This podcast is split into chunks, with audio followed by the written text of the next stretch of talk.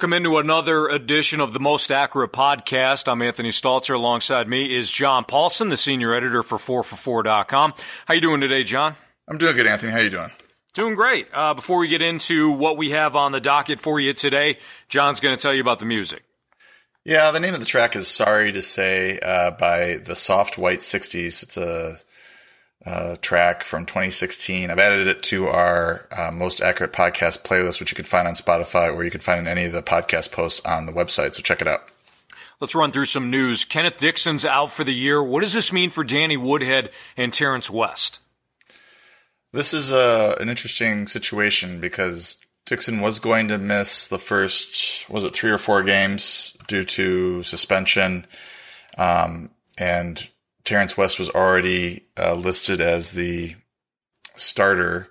Uh, you have Danny Woodhead added to the mix uh, as well, and you know he's going to see quite a bit of work uh, in the passing game, and he's a pretty uh, underrated, crafty type uh, between the tackles runner as well, especially in the red zone. West finished in the top 25 in both PPR and standard formats last year. Um, he, if you look at what Woodhead did in his last 21 games, uh, 10.6 touches per game. And then you look at Baltimore, they had 441 running back touches last year. Um, that leaves if you, if you take Woody's uh, workload times 16, he plays a full season. That leaves 271 touches uh, for the other Baltimore running backs, and uh, you know with Dixon out of the way, as long as they don't sign somebody or trade for Carlos Hyde, which is the Twitter rumor uh, du jour, um, then West looks like he's you know got a chance to finish in the top 25 again because uh, you know, he had 180 something carries, 35 catches. You know, maybe his catches go down a little bit uh, due to uh, Woodhead uh, arriving, but uh, you know his carries probably increase. Dixon averaged about 12 touches per game over the last nine games last year. So you know West was splitting time with him down the stretch, and you know maybe they're not totally sold on on West as their starter, but um, you know he's the last man standing right now with I could easily see a, a West Woodhead uh, committee going into the season. And um, John Harbaugh has said multiple times this offseason that he wants to run more. So, you know, those 441 running back touches uh, could increase um, and go up from there. And that would, you know, make the pie a little bit bigger for, for somebody like West. So I just took him. Uh, we're going to talk about this draft a little bit later, but my charity league, I took him in the eighth round, uh, 805. And I put out a poll um, asking if that was too early. Does it sound about right, or was it a great value? And 53% of respondents said it sounded about right. 30% said it was too early, and 17% said uh, great value. So, uh, tilting a little bit later, maybe his ADP is probably going to land in the eighth or ninth round. You just mentioned Carlos Hyde. Greg Rosenthal of NFL.com mentioned that Hyde could be a surprise training camp cut. You and I talked about this a little bit last week. Do you buy that report now that there seems to be more smoke? Uh, it, he probably won't get cut because he's got too much value. You'd think he'd be able to trade him to a team like Baltimore or another running back needy team uh, that covets him, uh, as opposed to just cutting him. But it is interesting that Rosenthal, you know, heard that he is a long time. Uh, he was with Roto World for a long time, and then is now with the NFL, and um, you know he's plugged in uh, in terms of contacts and stuff. So, you know, what he says definitely carries some weight. Uh, it just would be surprising to, as it's, as, as the, um, story says, it would be a surprise cut, um, cause he does have some talent. He's a good runner. Um, Joe Holka, his rushing expectation, thought he fared pretty well. It's just that he's not a good fit for, uh, Kyle Shanahan's, uh, running game. Uh, we've talked about Joe Williams, quite a bit on the pod in the last few episodes. Uh, his ADP has been sitting in about the 12th round. Uh, but uh, in that charity league with uh, 11 other fantasy analyst, he ended up going uh, with the fifth pick in the ninth round to uh, Justin Sablich of the New York Times. So he's uh, his ADP might be rising uh, into the single digit rounds here soon if if all these Hyde rumors keep up. Let's talk about Duke Johnson. He could play the slot this upcoming season. What could this do for his draft stock and then his fantasy upside as well? Well, it would be good, certainly uh, in PPR formats, uh, to have his, you know, have him be on the field a little bit more in a non-running situation. He did catch uh, 53 passes last year for 514 yards, uh, 74 targets. Uh, the slot role was pretty much manned by Andrew Hawkins. Uh, he only had 54 targets, 33 receptions, uh, 324 yards. So it wasn't like it was a, a huge role that, um, that Johnson might be taking over. Um, but even if he adds, uh, 15 catches to his total, we're getting into 68 range. He, I think he was the number 30 fantasy running back in PPR formats. I'm doing that off the my top of my head. Uh, but if he's starting to get, uh, extra work in the passing game, uh, that's obviously going to increase his his value. I think he's a better pick in, best ball where you don't have to worry about uh, when you start him, but when he has his good games, you you get the you get the benefit of his points, kind of like uh, Darren Sproles. Uh, you don't know when he's going to. Uh, you can't count on him week to week, but you can count on him getting a certain amount of fantasy points uh, each year. so it, it, would be a little dicey to, to trust him on a weekly basis, given the fact that Isaiah Crowell has the first and second down and uh, roll locked down. And he also catches passes. He caught 40 passes last year as well. So uh, he looks like uh, Crowell is, is pretty locked into that RB1 role there. Sammy Watkins should be close to 100% for camp, John. But the question is, given his injury history, do you trust him? And at what point does he become a bit of a value? Sammy's tough because when he's on the field, he's really good. Uh, and just the question is, you know, well, is he going to be good enough to play? In 20, last 21 games, he's averaged 4.2 catches, uh, for 70 yards, 0.52 touchdowns. Um, so he's not a huge PPR guy. That's 14.3. That's pretty good. Uh, but he's, you know, with the touchdowns there, he's in yardage, high yardage. He's more of a, a standard, uh, has more value in standard formats. Um, the question is, you got the 21 games over the last two years, so he does definitely is a risk uh, to miss. But uh, apparently, people coming back from the second uh, Jones fracture surgery um, have fared well and have got good results. So they, it sounds like the Bills are cautiously optimistic that he's going to be able to make a full season. If you look at what they did in the offseason, uh, they really didn't address the position a whole lot. They drafted Zay Jones. Uh, but there was an opportunity to, to go after Eric Decker. There was an opportunity to go after Jeremy Maclin. They didn't do either. Uh, but apparently they may, um, sign, uh, Anquan Boldin, who I think would be a good fit with the Bills given his skill set, uh, compared to the other guys there on the roster. Obviously it'd be good for Tyrod Taylor. Um, but th- that doesn't look like that, you know, the, the Boldin signing doesn't look like they're worried about Watkins. I think they're trying to look at him as a complement to Watkins. So they seem pretty confident that he's going to play. And, um, you know, he's slowly moving up uh, my draft board because uh, you know he's getting healthier, and you know we're hearing positive report after positive report about his about his foot. Speaking of positive reports, John Brown looks like his self again. Now, Josh Weinfuss of, of ESPN.com noted that Brown has put on about 12 pounds since last year. He looks bigger. He looks stronger. Brown's coming off a career worst season and it was really mainly due to some injury concerns and an illness. In October, he was diagnosed being a carrier of the sickle cell trait, and he also had a cyst on his spine that was drained after the season. So a year after his first 1,000 yard season, Brown had a career low 517 receiving yards. He had 39 catches, only two touchdowns. He fought through fatigue. He fought through injuries. Brown, though, if, if he can keep the weight on and he's, he's past the cyst, and he's dealing with the sickle cell trait, you know, do you, do you think that he could fly under the radar in drafts this year? He's certainly, you know, moving up in my projections as well because we just keep getting uh, positive reports about what's going on with him this offseason. Michael Floyd is is gone. Um, and I did see another beat writer uh, say that John Brown looks like John Brown again. Uh, so that's a good sign. You, you got to look at his whole situation. I mean, he's going with the pick.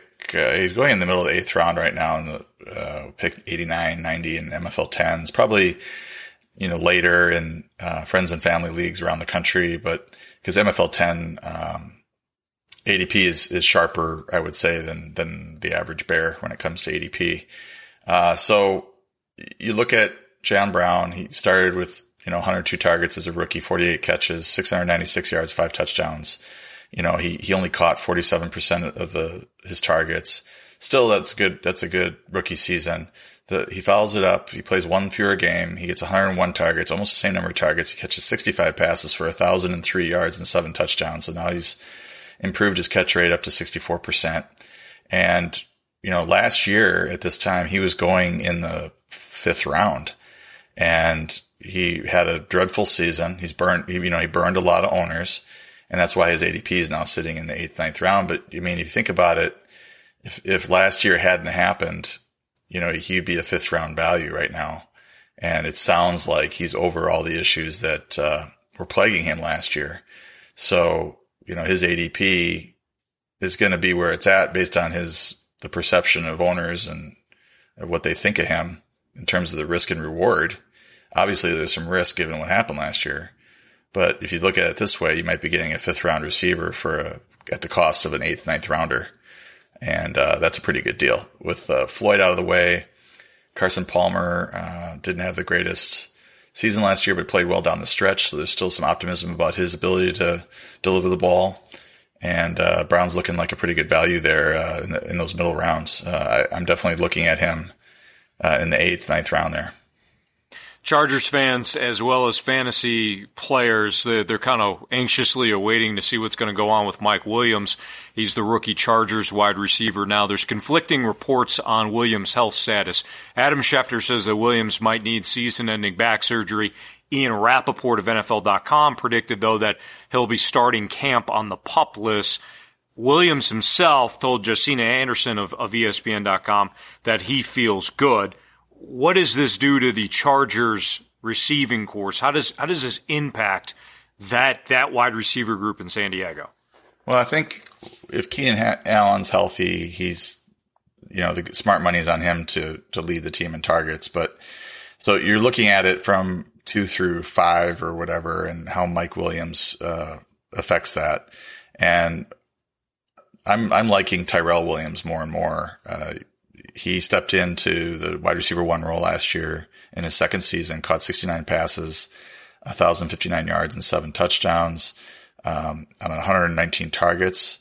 And it wasn't fluky either. He, uh, Matt Harmon's reception perception uh, data shows him uh, doing his study that he does, showed him doing very well as a route runner, winning um, on a lot of his routes.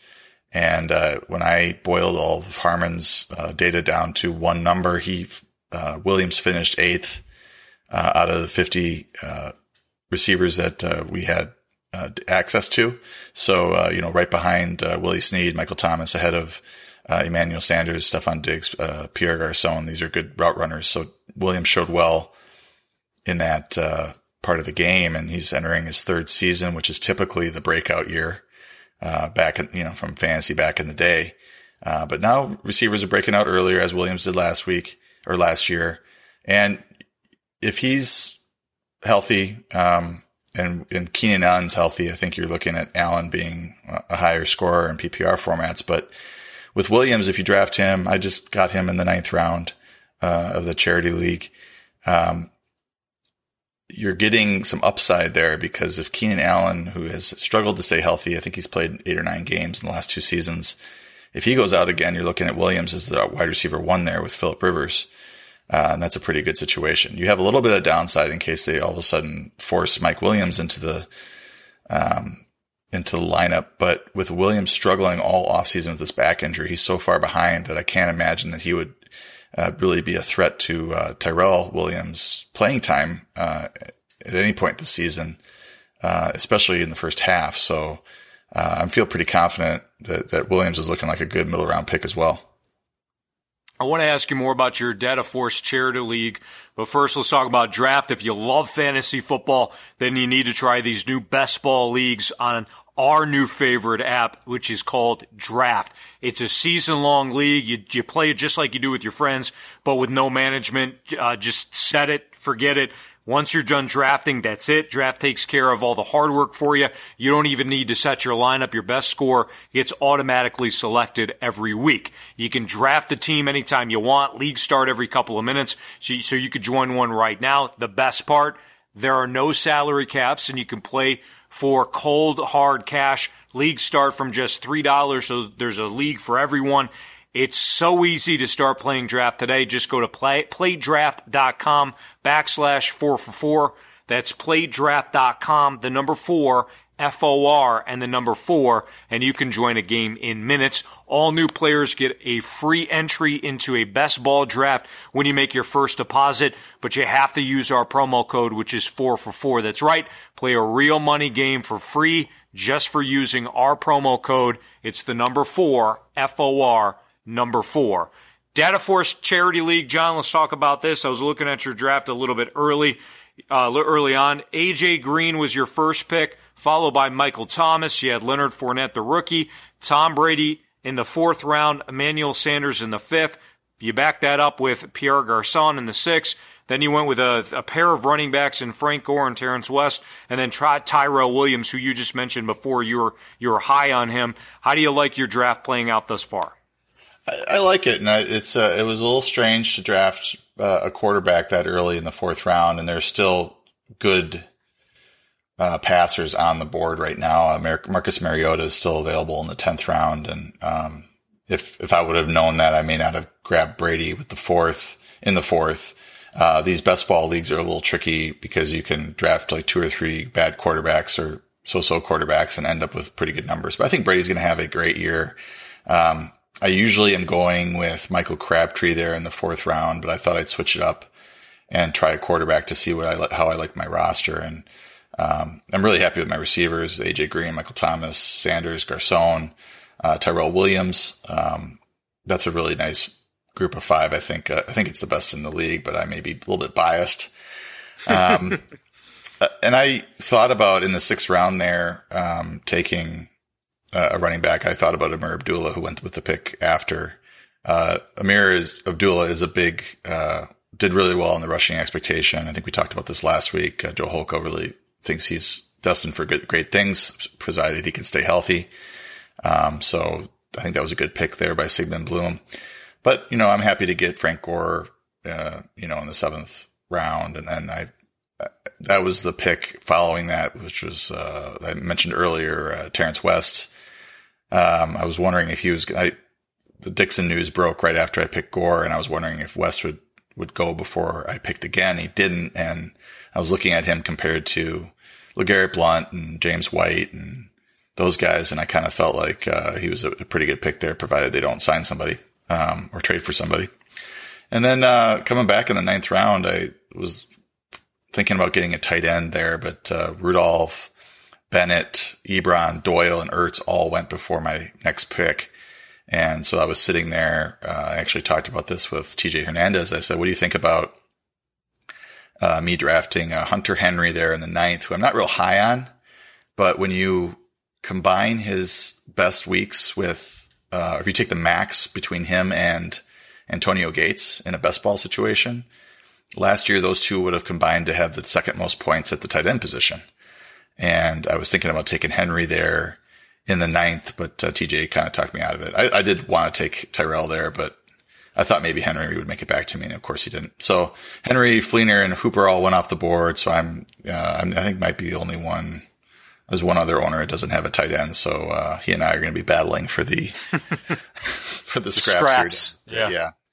Uh, but it, uh, I was talking with, uh, and I wanted to mention uh, bonus episodes that we've been doing um, with Bob Harris and Pat Fitzmaurice. We've been talking about some of these things about you know uh, sleeper tight ends uh, when there's drop offs and drafts. Uh, things of that nature, and some of the conversations we've had have influenced some of my picks. Just thinking about um, you know things that are going on in, in, the fantasy landscape and and uh, where there are drop offs in these drafts and, and, and people that are kind of coming up, like John Brown, Tyrell Williams, are coming up to fill these voids uh, in the eighth, ninth round at the receiver position. Um, and, you know, I was kind of surprised because I thought about Tyrell Williams in the seventh, which would have been a little bit early, but for, based on my rankings, that's whatever I would have taken him. And then I passed on him and again the eighth. Um, so I was pretty happy to get him in the ninth, but was trying, was looking for excuses not to take him, uh, trying that San Diego Charger tight end thing. But I, I think with 24 rounds, I'll be able to, you know, put together a tight end corps that in a best ball format will be able to, to give me decent points at the position. And, and if you're wondering, the top five picks in that draft that, that John's in, the data for data force draft, Le'Veon Bell went one overall, David Johnson two, Antonio Brown three, Ezekiel Elliott four. Julio Jones was fifth. Uh, Shady McCoy, Odell Beckham, John took AJ Green. Then you had Melvin Gordon, Mike Evans, Devonta Freeman, and DeMarco Murray wrapped up the, the the first. I know John, you'd mentioned some of the picks from other guys, but just just for our listeners to get a sense of the the top ten in in a league that is um, experts, I think that's kind of a kind of interesting. Yeah, I would add that uh, Ty Montgomery went uh, 312 to Jeff Brubach. Uh, picking in the end like that, I mean, that seems a little bit early, uh, I'm sure, to listeners, but he's, his stock is rising. Uh, he's apparently uh, bulked up. He's at 222 pounds. He was with the footwork expert, the footwork king. I saw a news item. I saw that, yeah. today about that and some video of him looking really good. And of course, he uh, was another uh, Joe Holka favorite in rushing expectation. He's, he said that he has monster upside. And so my concern with Montgomery is that he's just uh, not built to uh, withstand the punishment for 16 games. He had a tendency to get nicked up, but if he's uh, preparing for that and looks like he's all in, quote unquote, all in for the running back position, uh, he's preparing for 16 games plus playoffs, then that's a great sign for him. He does have big upside because uh, he ran very well, uh, considering the, especially considering the fact that he was a wide receiver prior to uh, last year. Um, and so him going 312 is maybe you might describe that as a reach, but for Jeff Brubach, who knows he's not going to be there at 512, uh, his next pick, um, or, you know, 4-1, obviously he was there at 4-1 because he picked a 312, but the next, his next turn was 512, 601 he knows he's not going to get him there. So if he likes him more than Christian McCaffrey, Marshawn Lynch, Dalvin Cook, Spencer Ware, that crew, Mike Gillislee, then he should take him there. Um, especially if he was looking to get a running back in that turn. So, uh, I thought that was an interesting pick and not at all, uh, shocking given what we know uh, about Montgomery's talent. John, great stuff as always. You can follow John on Twitter at four for four underscore John. You can give me a follow as well if you'd like at Anthony Stalter. And that's all we have for you today on the eighth edition of the Most Accurate podcast. We'll be back next week and uh, hope you tune in. Thanks for listening.